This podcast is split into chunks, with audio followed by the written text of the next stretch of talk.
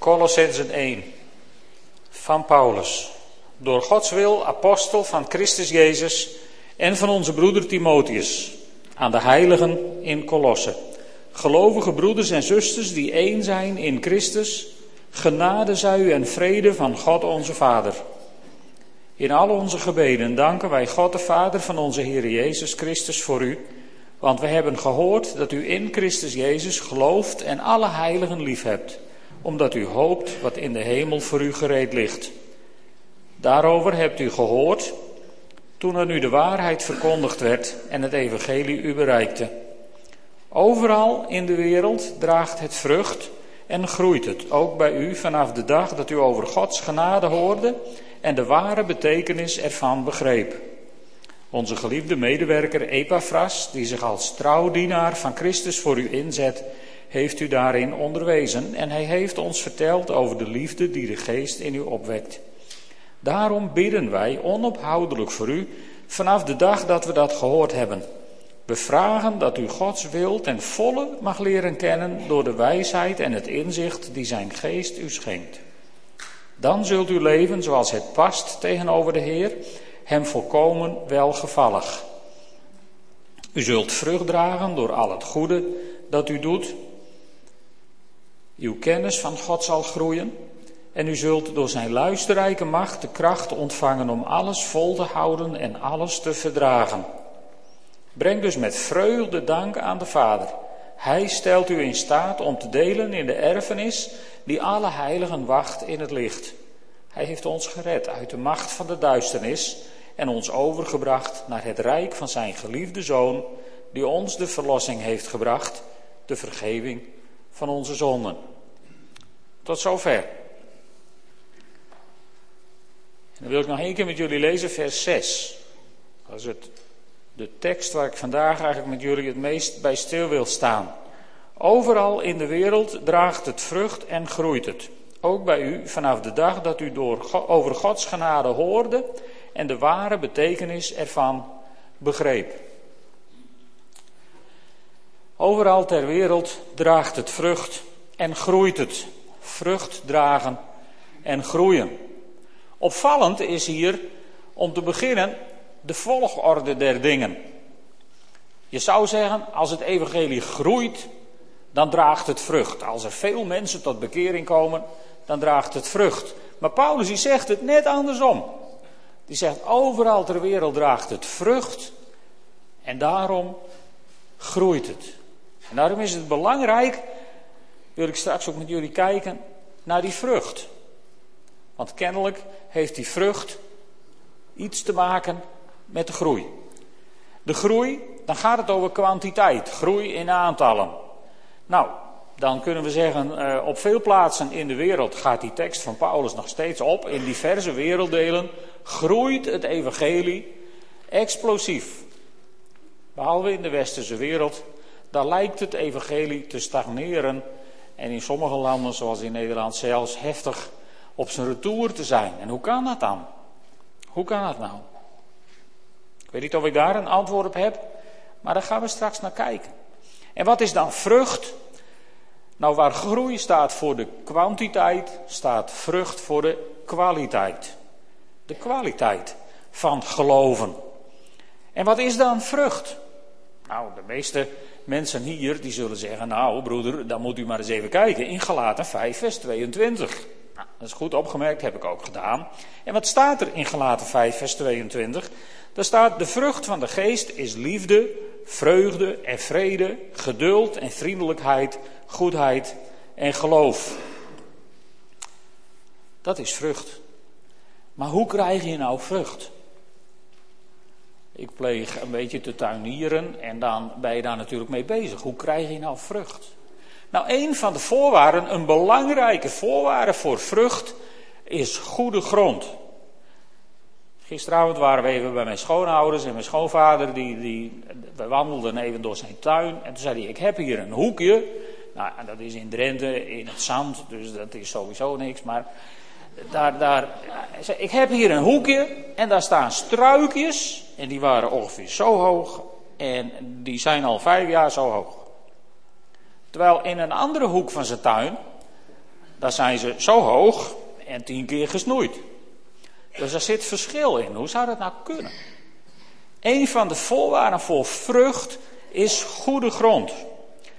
Kijk maar eens naar de gelijkenis van de zaaier. Ik neem jullie gewoon even in vogelvlucht mee daardoorheen. Matthäus 13, vers 23. Het zaad dat in goede grond is gezaaid. Marcus 4, vers 20. Maar er zijn ook mensen die zijn als het zaad dat op goede grond is gezaaid. Lucas 8, vers 15. Het zaad in de vruchtbare grond. Vruchtbare grond is belangrijk, is een, is een, is een, een, een belangrijk item voor vrucht. Maar wat is dan vruchtbare grond in de Bijbel? Nou, gaan we nog een keer naar die teksten kijken. Matthäus 13, vers 23. Het zaad dat in goede grond is gezaaid, dat zijn zij die het woord horen en begrijpen. Dit woord, hè, gaat het dan om, hè? Dit woord. Niet, niet wat ik loop te zeggen hier, maar dit woord. Die het woord horen en begrijpen. Marcus 4, vers 20. Er zijn ook mensen die zijn als het zaad dat op goede grond is gezaaid. Zij horen het woord en aanvaarden het. En dragen vrucht. Dus niet alleen maar begrijpen, maar het ook aan willen nemen. En dan hebben we nog Lucas 8, vers 15. Het zaad in de vruchtbare grond. Dat zijn zij die met een goed en eerlijk hart naar het woord hebben geluisterd. Het koesteren en door standvastigheid vrucht dragen. Hier hebben we dus een hele trits van, van voorwaarden om goede grond te zijn. Horen en begrijpen. Horen en aanvaarden. Luisteren en het koesteren. En volhouden. Belangrijke dingen. Goede grond. Alleen, wat betekent het nou allemaal? Ja, wat betekent het nou allemaal? Laten we nog eens naar vers 6 teruggaan. De nieuwe Bijbelvertaling die zegt dat het gaat, het groeit vanaf de dag dat u over Gods genade hoorde en de ware betekenis ervan begreep. In de NBG-vertaling staat en de genade Gods in waarheid hebt leren kennen. En de Statenvertaling die zegt en de genade Gods in waarheid bekend hebt oud-Nederlands, hè. Bekennen, dan denken wij tegenwoordig misschien wel aan een politieserie waar de verdachte bekend toegeeft dat hij het gedaan heeft. Maar daar gaat het hier niet over. Als in de Statenvertaling in dat oud-Nederlands, bekennen, dat betekent eigenlijk dat je, het, het, dat je er gemeenschap mee hebt. Dat je er één mee wordt. Dat je het bij je binnen laat komen. Dat je het aanneemt. Dat is de betekenis van het woord. En het boek, wat dan niet letterlijk vertaald, legt het hier wel heel mooi uit.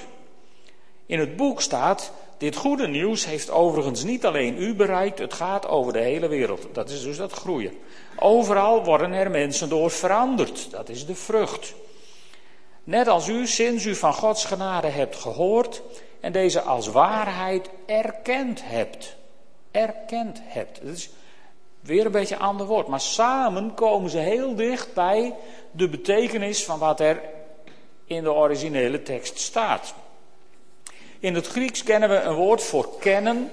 En dat woord voor, voor kennen, dat is ginosko. Daar hebben we het woord gnosis van afgeleid, kennis, waaruit stromingen zijn ontstaan in het begin van de kerk, de gnostiek. Die, die beweerde dat als je nou maar veel geheime kennis had, alleen voor de ingewijden, dan ben je er wel. Dan ben je bijzonder, dan ben je beter dan de andere mensen. Dus een soort geheim genootschap met geheime kennis die je niet verder mag vertellen. Een beetje alle vrijmetselarij van vandaag de dag komt eigenlijk voort uit die stroming. Maar het woord wat hier gebruikt wordt, dat is het Griekse woord epiginosko. Dus dat is ook wel kennen, maar er staat een toevoeging voor. En, en het betekent, ja, het heeft twee betekenissen. Kan het in het Nederlands hebben. Herkennen en erkennen. Het scheelt maar één letter en daar hebben die Grieken zich nooit druk om gemaakt, wij wel. Wat is herkennen? Nou, als je iets herkent, wat gebeurt er dan? Laten we dat proces eens proberen een beetje te ontrafelen. Als je iets herkent. Als ik, eh, als ik eh, naar Klaas kijk, dan zie ik iets en dat gaat in die grijze computer hierboven. In die grote massa worden alle laadjes doorzocht. En dan is er een laadje met datzelfde plaatje. En daar staat onder Klaas. En dan weet ik, dit is Klaas. Ik heb hem herkend. Als ik Klaas nou nog nooit eerder zou hebben gezien, dan vind ik hem dus niet terug in die grijze massa. Maar dan observeer ik Klaas en dan denk ik, nou, uh, vol slank, aardige man, baardje, rond kopje, beetje grijs. Nou, en nog wat kenmerken. En dan berg ik Klaas op in dat vakje. Dat zijn eigenlijk de twee verschillen die in dat woord zitten. Ik hoop dat jullie me, een beetje kunnen volgen hierin. Uh, dus het ene is vergelijken met iets wat je al kent. En het andere is iets toevoegen aan wat je al kent. Dat is wat het Griekse woord betekent. En uh, je kunt dus iets erkennen, of iets zeg maar toevoegen aan wat je al weet, aan de hand van wat je ziet. Een plaatje, een beeld. Maar je kunt ook iets erkennen wat abstract is, wat je niet ziet, zeg maar. Hè? Dus een, een geloof kun je niet zien. Dus de waarheid over Christus, die kun je wel erkennen, maar die erken je dan niet op wat je ziet, maar op basis van wat je hoort. Dus dan erken je iets, je neemt iets aan op basis van argumenten. We vinden daar een geweldig leuk voorbeeld van in de Bijbel. Namelijk in Handelingen 17.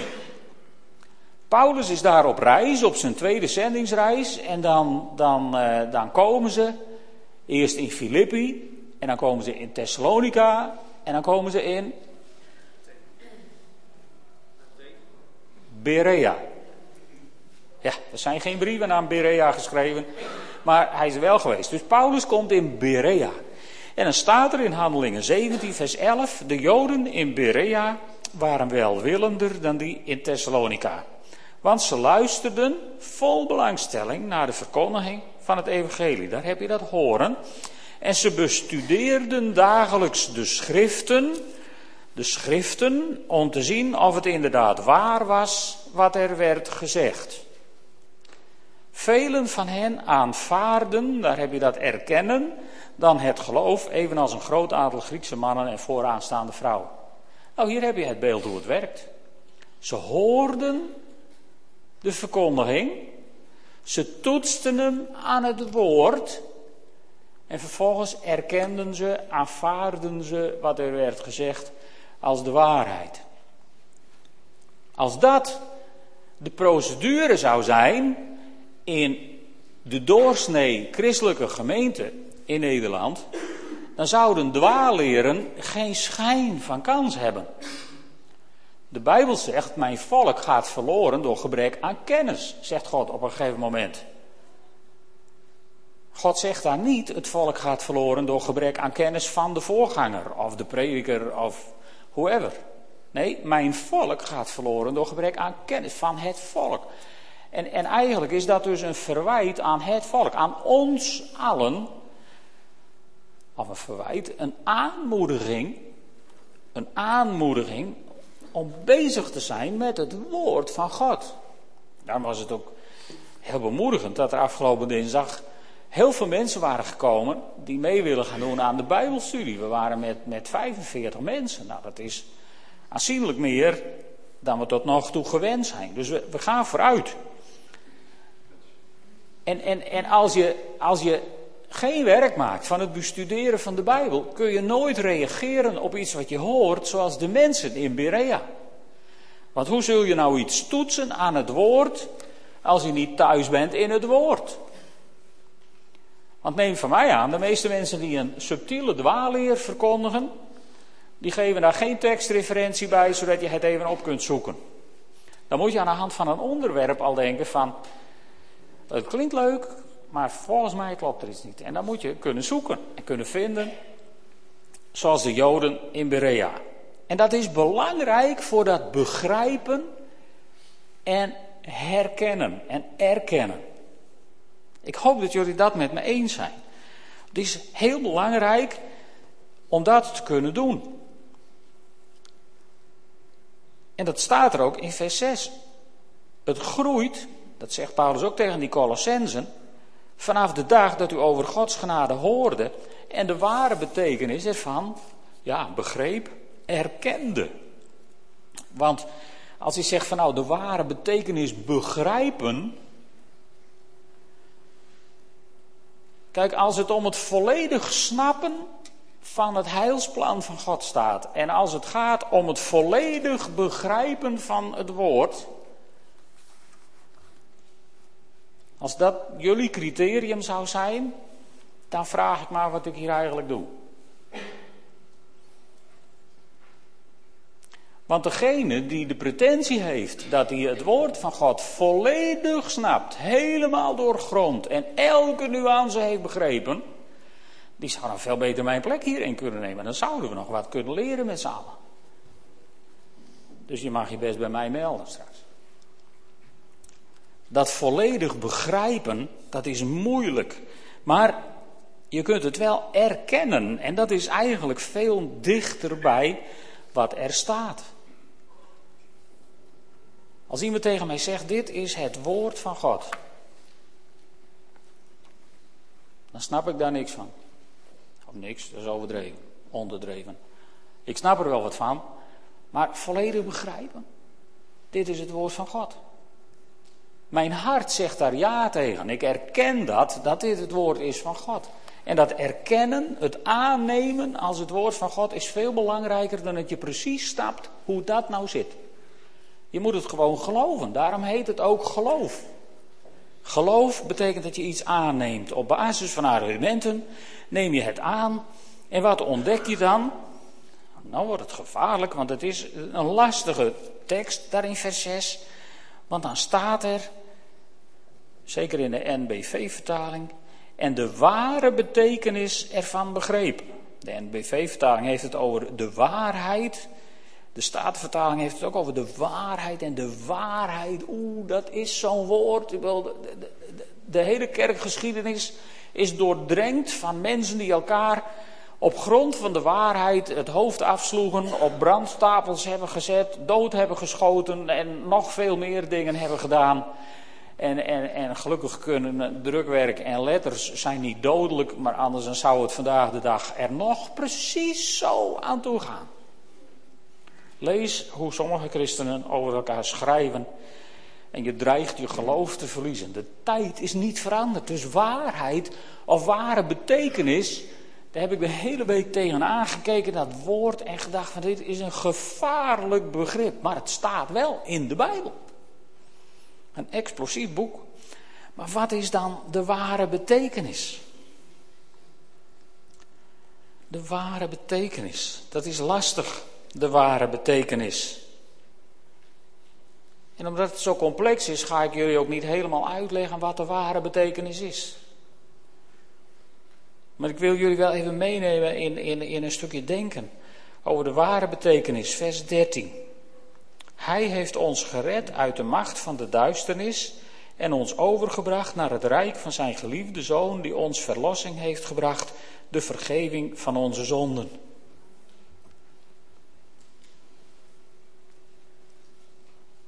Ik las in een boek van Neil Anderson: Wij zijn zondaren, verlost door het bloed van Jezus Christus en gered door Zijn genade.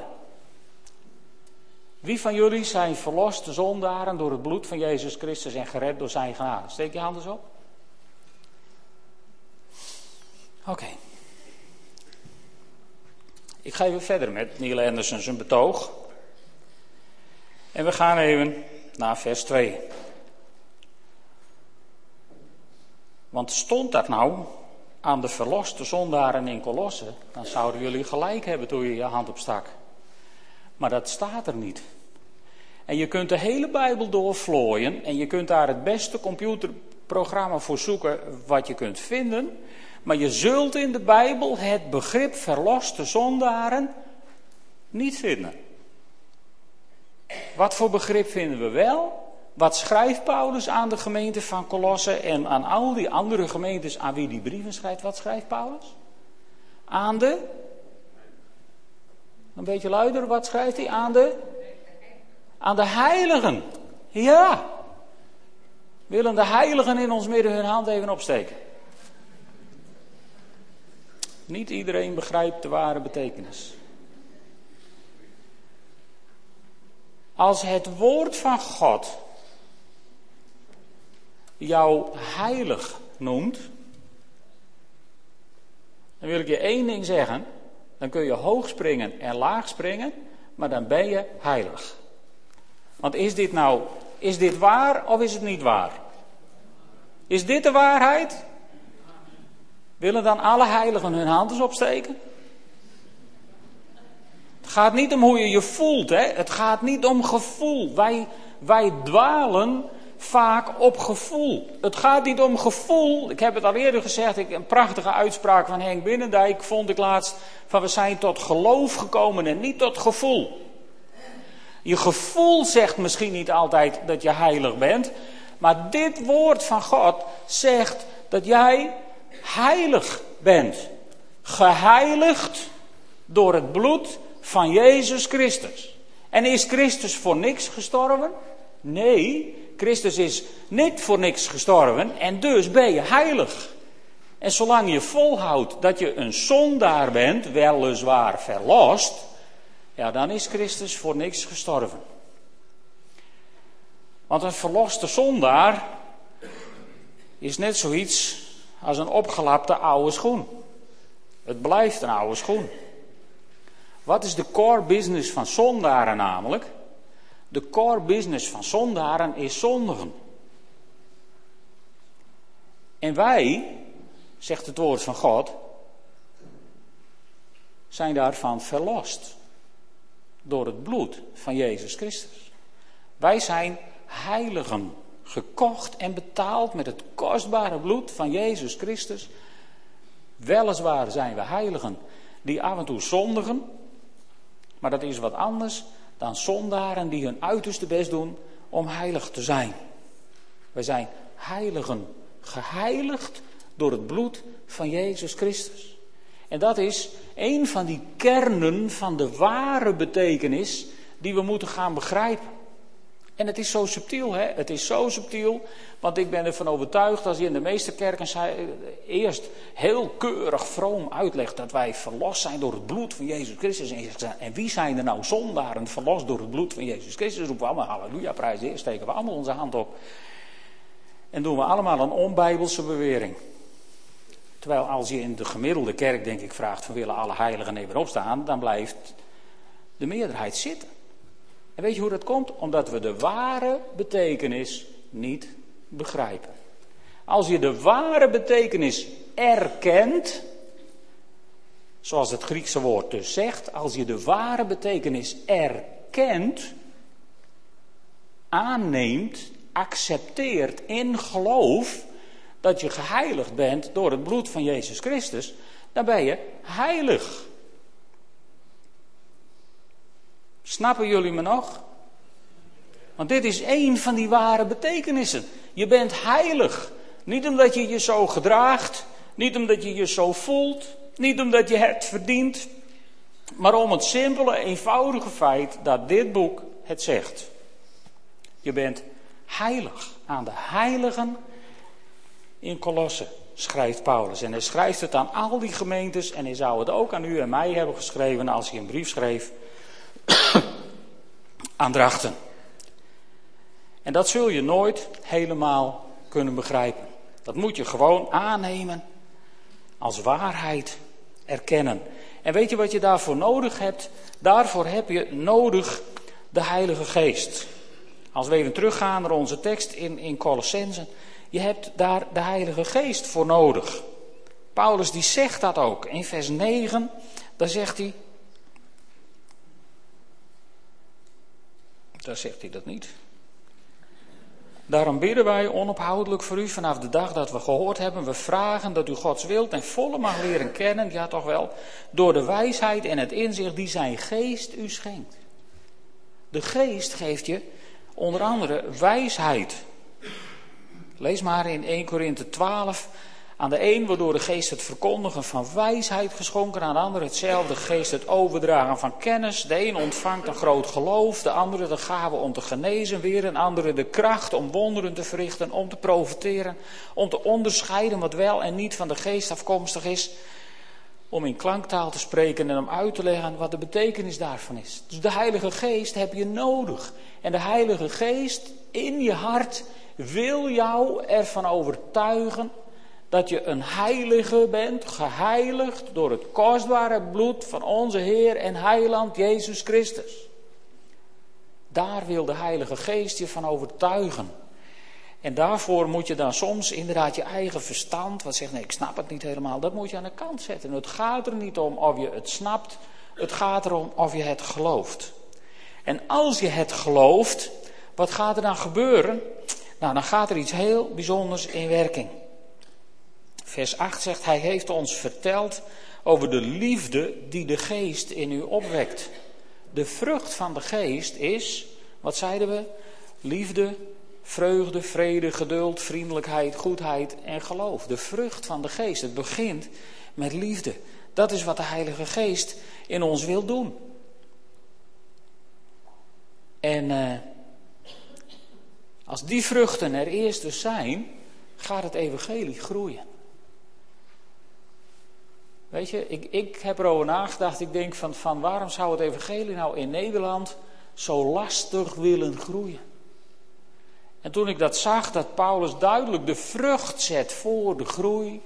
Toen dacht ik, nou misschien stagneert de groei van het evangelie wel. Omdat de mensen de citroenen van het evangelie hebben geproefd. En gedacht van, nou die zure handel, die hoef ik niet. Maar als ze nou in jouw leven eens zoete vruchten zouden vinden. Zoete vruchten van liefde, vreugde, vrede, goedheid, geduld. Als ze die vruchten zouden vinden bij christenen, die vruchten zouden vinden in de kerk in het algemeen, dan gaat vast het evangelie groeien. Want het is aantrekkelijk. Alleen het resultaat is nog meer. Want kijk maar eens in vers 10. Dan zult u leven zoals het past tegenover de Heer, hem volkomen welgevallig. U zult vrucht dragen door al het goede dat u doet. En uw kennis zal groeien en u zult door zijn luisterrijke macht de kracht ontvangen om alles vol te houden. Dus de vrucht van de geest, uitgelaten vijf, maar er zijn nog meer vruchten. Goede werken. Goede werken, broeder, dat klinkt katholiek. Nee, goede werken klinkt bijbels. Matthäus 5, vers 16 zegt: Zo moet jullie licht schijnen voor de mensen, opdat ze jullie goede daden zien en eer bewijzen aan jullie Vader in de hemel. En 1 Petrus 2, vers 12 zegt: Leid te midden van de ongelovigen. Nou, dat is de gemiddelde Nederlandse situatie zo'n beetje. Leid te midden van de ongelovigen een goed leven opdat zij die u nu voor misdadigers uitmaken, of je een beetje simpel vinden omdat je nog gelooft, of weet ik veel. Opdat zij door uw goede daden tot inzicht komen en God eer bewijzen op de dag waarop hij komt rechtspreken. Goede werk. En kennis. Kennis. Ja, maar wat voor kennis? Nou, die kennis waar we het zo pas in het begin over hebben gehad. Dus het gaat er niet over dat je vreselijk veel weet over Hem, maar dat je Hem leert kennen. Kijk, ik kan vreselijk veel weten over iedereen van jullie. Zulke dossiers aanleggen als voorganger van de gemeente. Maar daarmee ken ik je nog niet. Want hoe leer je elkaar kennen? Door eens even met elkaar te praten. Daarom drinken we ook altijd koffie na de dienst. Hè? Want je kunt, als een gemeente groter wordt, niet, niet urenlang met iedereen praten. Maar je kunt wel elke keer een kopje koffie drinken, even met die praten, even met die praten. Hoe leer je elkaar kennen? Gewoon door contact met elkaar te hebben.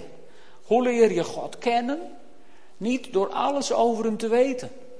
Dan hadden de fariseeërs, die, die hadden het helemaal voor elkaar gehad. Want die kenden het Oude Testament uit hun hoofd. Dan zouden de, veel uh, van die, van die Koranstudenten het helemaal gemaakt hebben. Want die kennen de Koran uit hun hoofd. Ook nog in een taal die ze gewoon niet spreken. Dan zou het helemaal klaar zijn. En dan zouden heel veel katholieke priesters die de Bijbel in het Latijn helemaal kennen, die zouden er helemaal zijn. Dan zou je alles weten. Maar ken je de God van de Bijbel of ken je de Bijbel van God uit je hoofd? Dat zijn twee subtiele verschillen. En het is allebei belangrijk. En, en het is waar, als je mee gaat doen aan de Bijbelstudie, dan ga je leren over het woord van God. Maar dat gaat ook met je gebeuren. Ik vond het zo mooi dat Siebe dat dinsdag uitlegde. Van als je met het woord van God aan de gang gaat, dan gaat God met jou aan de gang. Of de Heilige Geest, de derde persoon van de drie-eenheid. Zoals Siebe het zei, dan gaat de Heilige Geest gaat met je aan de gang. Dat is bijzonder hoor. Als je met het woord van God aan de gang gaat, gaat de geest van God met jou aan de gang. En dan gaat er wat gebeuren in je leven. Dan ga je worden zoals die mensen in Berea. En als je dan wat hoort, dan ga je kijken in het woord en dan ga je geleid door de geest en onder de gave van onderscheiding van geesten. Ga je ontdekken of het, of het klopt of of het niet klopt. Dan kom je in veilige wateren. Dat is wat, wat het resultaat is van die kennis. En dan het derde wat, wat hier wordt gezegd is, dan zul je ook de kracht ontvangen. Dan staat hier niet de kracht om wonderen te doen, hier staat de kracht om het vol te houden. En alles te verdragen.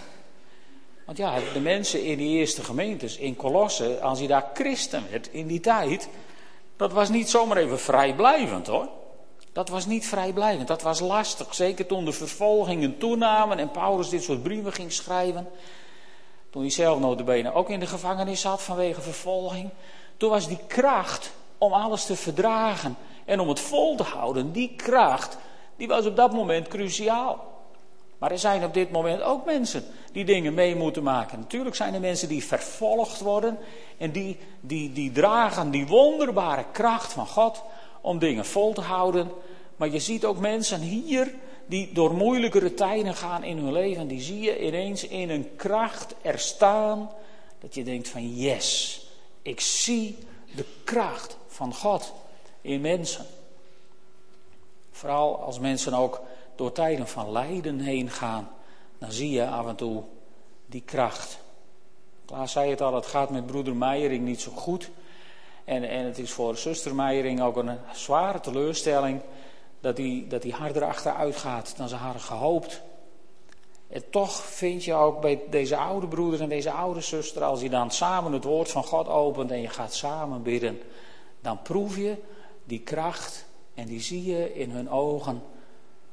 Dus of je nou 80 en daarboven bent, of je bent jong, dat maakt allemaal niet uit. Die kracht van God, die kracht van God is er. Ik heb het er met zuster Meijering nog over gehad. Van, van, ja, als je vooruit kijkt van zou ik dat wel kunnen? Dan is het antwoord normaal gesproken nee. Want die kracht van God krijg je namelijk niet in voorraad. Die kracht van God die krijg je op het moment dat je hem nodig hebt. En, en sommige mensen kunnen zich zo stom zorgen maken over de dingen voor de toekomst. Want ik weet niet of ik het wel kan. Nee, ik weet ook niet of ik het wel kan, maar je zult merken als je vertrouwt op God en als het woord van God je goede grond is geworden, dan is er een kracht beschikbaar waar je je over verbijstert op momenten dat je hem nodig hebt. Want dan is die kracht van God ten volle aanwezig. Geweldig. Goede grond. Maar naast die goede grond is er nog één ding. We hebben het over God gehad en we hebben het over de Heilige Geest gehad. Maar die, derde, die, die, middelste persoon van de drie-eenheid, die kunnen we niet vergeten. Daar kun je ook niet aan voorbij. Goede grond. Ik heb op mijn volkstuin redelijk goede grond, mag ik wel zeggen. Alleen, als ik slaaplandjes uitzet en die gooi ik in de goede grond en ik zeg van ik zie jullie morgen weer, dan zie ik ze morgen niet weer, want dan zijn ze dood. Als ik ze wat water geef, en ik geef ze de andere dag nog eens wat water en nog eens wat, dat ze aanslaan en het regent af en toe wat en de dauw die doet er wat aan, dan gaan ze groeien. Weet je, zo is het ook met christenen. Je kunt in de beste grond van de wereld staan. Je kunt het woord van God helemaal uit je hoofd leren. Maar dan komt Jezus in Johannes 15 voorbij en hij zegt, luister eens lieve vrienden in goede grond, blijf in mij, dan blijf ik in jullie. En dan zegt hij, een rank die niet aan de wijnstok blijft, die kun je in de beste grond van de wereld steken, maar die kan uit zichzelf geen vrucht dragen. En zo kunnen jullie geen vrucht dragen als jullie niet in mij blijven. Ik ben de wijnstok en jullie zijn de ranken. En als iemand in mij blijft en ik in hem, zal hij veel vrucht dragen. Maar zonder mij kun je niets doen. Zonder Jezus Christus zijn wij hulpeloos, hopeloos, redeloos, radeloos, reddeloos, verloren. Maar dankzij Jezus Christus, die zijn leven gaf voor jou en voor mij aan dat vreselijke kruis op Golgotha, dankzij Jezus Christus, zijn wij verlost. Overgebracht uit het rijk van de duisternis naar het rijk van zijn geliefde zoon, heeft onze tekst gezegd. En als wij nou maar in Hem blijven, als Jezus Christus, als Jezus Christus de rots van me, de vaste rots van mijn behoud blijft, de bron waar ik in, in geënt blijf, de wijnstok waar ik op blijf aangesloten, als Jezus Christus zo mij voeding geeft en ik sta geplant in die goede grond van het woord van God, En de Heilige Geest die weet het goede proces in mijn leven op gang te houden. Dan ga ik vrucht dragen. En dan gaat het evangelie groeien. En waarom moet dat allemaal? Zul je je afvragen. Waarom moet dat allemaal? Nou, dat zal ik je vertellen. Niet opdat Open Thuis groter gaat groeien. Niet opdat ik persoonlijk, of iemand van jullie persoonlijk, groter gaat groeien, belangrijker gaat worden, reuze gelovigen gaan, gaan worden. Reuze pompoenen worden er wel gekweekt, maar reuze gelovigen zit niemand op te wachten. Weet je waarom het zo belangrijk is dat we vrucht dragen en groeien? Dat we in goede grond staan en dat we door de Heilige Geest geleid worden en dat we in de wijnstok Jezus Christus blijven? Weet je waarom dat zo belangrijk is? Jezus zegt het zelf in Johannes 15 in vers 8. Daar zegt hij, de grootheid van mijn Vader zal zichtbaar worden wanneer jullie veel vrucht dragen en mijn leerlingen zijn. Snap je nu waar het om gaat? Het gaat om de grootheid van de Vader. Het gaat niet om mij, het gaat niet om open thuis, het gaat om de grootheid van de Vader. En als die grootheid van de Vader, als dat ons doel wordt, dan staan we elkaar niet meer naar het leven. Dan gaan we ook andersom met dat idee van wat nou de ware betekenis ergens van is.